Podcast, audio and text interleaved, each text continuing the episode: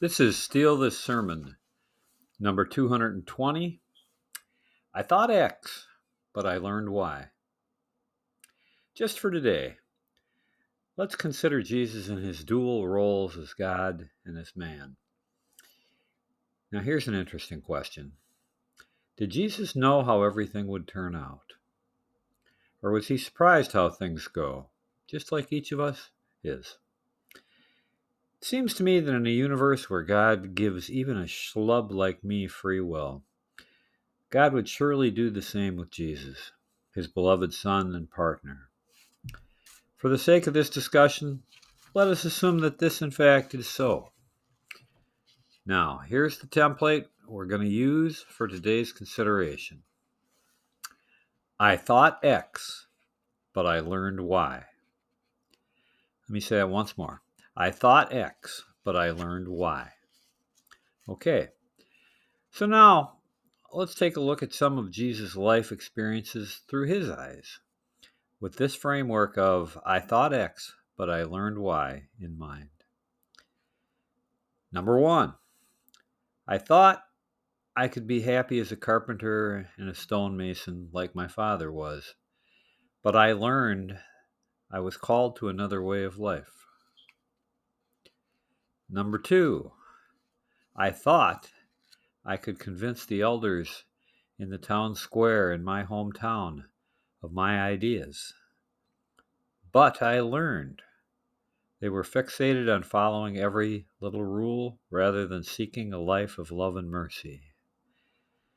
Number three, I thought I could preach a message of love and mercy to my fellow Nazarenes but I learned they were not inclined to listen, but they were very good at throwing rocks at me. Yes, they were. Number four, I thought John the Baptist just might be our long promised Messiah.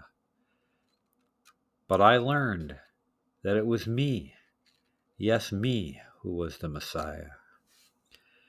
Number five, I thought I could build a large group of followers by passing out food or by curing lepers. But I learned that this was not so when nine out of ten lepers never even bothered to say thanks, just kept heading down the road. Number six, I thought I understood my father's plan for me. But I learned that God's plan for me was to love and to teach without knowing all the details. Number seven, I thought that maybe, just maybe, I would become an earthly king when I rode that donkey and saw the palms and heard the hosannas. But I learned that in fact my kingdom was actually both within me and beyond this world. Number eight, I thought that my 12 apostles were the best of the bunch and were rock solid go to guys. But I learned that when the cock crows, or when they got tired, or when they got scared, they scatter like cockroaches. Number nine, I thought that my role was to be an itinerant storyteller who did a little healing. Pretty good gig. But I learned that the people I had spent my time trying to teach actually preferred Barabbas to me. Barabbas? You gotta be kidding. Number 10. I thought and I shouted, Abba, Abba, why have you forsaken me? But I learned that my path and my story did not end with death. The next phase just begins. Well, in the end, Jesus got it. He kept learning he reached the goal. He ran the good race. So did 92% of his seeming losers of the apostles. Jesus had lots of good reasons to despair as he trod his path. So will you. So have you. So will I. So have I. But the answers that Jesus found are the same answers that are true for you and I today. Here they are. What would I give my life for? What I would give my life for, I will give my time to.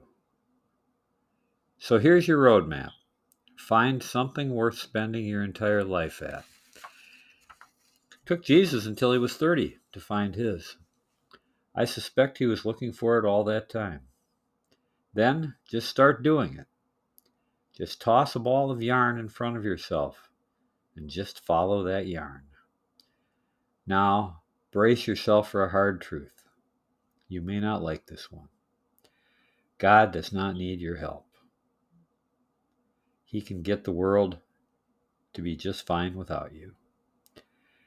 The actual purpose of this life that He gave you is for you to sculpt a perfect heart within yourself. Yes, you will run headfirst into a lot of walls along the way. You'll encounter a lot of no ways and a lot of dead ends, just as Jesus did.